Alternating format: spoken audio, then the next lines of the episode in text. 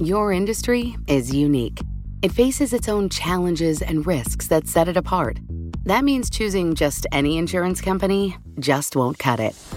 At The Hartford, we take pride in knowing the ins and outs of your industry and help provide solutions that suit how you do business. From liability and property insurance to workers' comp and more. At The Hartford, we don't just talk about specialization, we live it. Learn how The Hartford can help your business at thehartford.com. What could you do if your data was working for you and not against you? With Bloomberg delivering enterprise data directly to your systems, you get easy access to the details you want, optimized for higher level analysis, and financial data experts committed to helping you maximize your every move. Our data is made for more, so you can show the world what you're made of. Visit Bloomberg.com slash enterprise data to learn more. The Washington Post is reporting that last month, FBI agents conducted a pre dawn raid of the Alexander, Alexandria, Virginia home of Paul Manafort, Donald Trump's former campaign chairman. Manafort is a key figure in special counsel Robert Mueller's investigation into potential ties between the Trump campaign and Russia, in particular, Russia's efforts to influence the 2016 election. The agents came armed with a search warrant that requested documents related to taxes and banking, the Post said they reportedly left with binders full of material.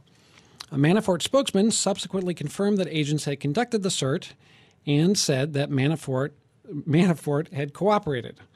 With me to talk about it is Bradley Moss, a partner at Mark Zaid PLC here in Washington. He specializes in national security matters. Brad, thanks for joining us. Um, Manafort has been voluntarily producing documents for the congressional committees looking into Russia. What does the fact that the FBI felt it, it still needed to conduct a raid tell us about the state of the investigation? Absolutely happy to give you a hand here.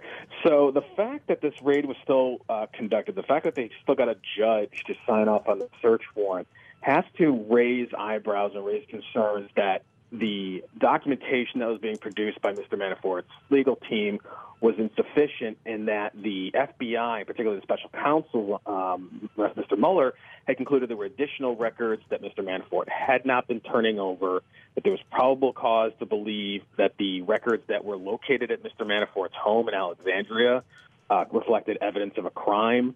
And the fact that they didn't have to announce themselves, they got what's called a no knock warrant. They could just barge in without announcing FBI on the door, indicates they were able to convince the judge that there was a credible fear that if they had announced themselves, Mr. Manafort would have destroyed the records.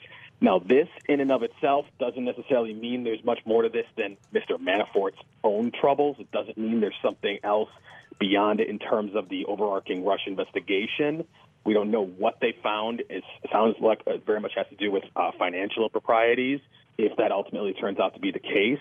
But it'll be interesting to see how this plays out, and whether or not the special counsel is essentially using a smaller fish like Mr. Manafort to try to gain leverage and get information out of him to go after juicier and larger targets. Yeah, talk a little more about how Manafort fits into this broader investigation. Is he more of a of a standalone figure in it that had his own particular financial issues, or is he potentially connected to uh, other uh, broader allegations uh, involving the, the Trump campaign? Now, that remains somewhat the $64,000 question because the honest answer is we don't truly know. There was there were leaks, and I said there were concerns even before um, this big investigation started with respect to Mr. Manafort and his financial ties to certain political groups and organizations in Eastern Europe, particularly pro-Russian Ukrainian groups.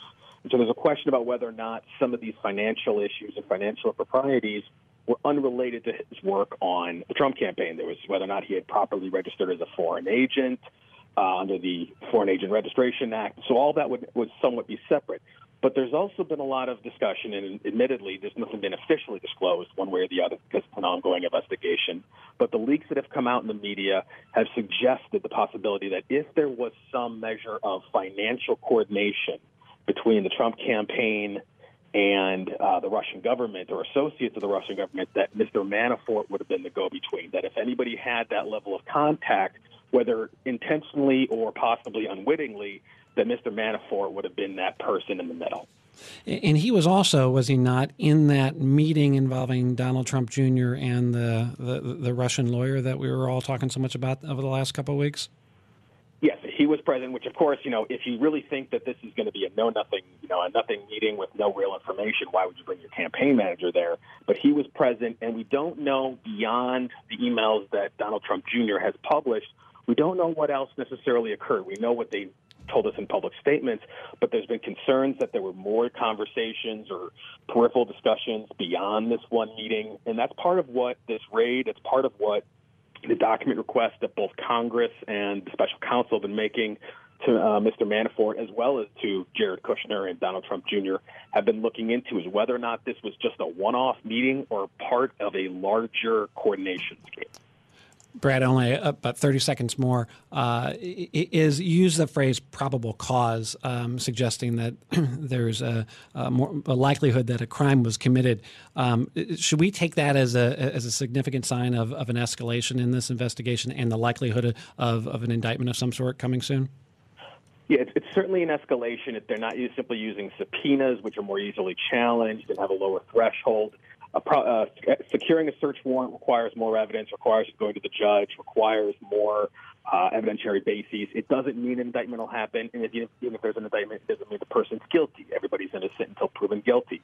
But the fact that they were able to secure this, the fact that they already took this step, is most definitely an escalation of the process. Okay, I want to thank our guest, Bradley Moss. He's a partner at um, Mark Zaid. PLC. He specializes in national security matters, talking about the raid on the home of Paul Manafort Donald Trump's former can, can, campaign chairman. Uh, I have a little breaking news right here. Uh, Donald Trump has selected a new chairman of the Federal Energy Regulatory Commission. It is Neil Chatterjee. Uh, he has al- already been confirmed to serve on the commission. Now he's going to be the chair. Your industry is unique. It faces its own challenges and risks that set it apart. That means choosing just any insurance company just won't cut it.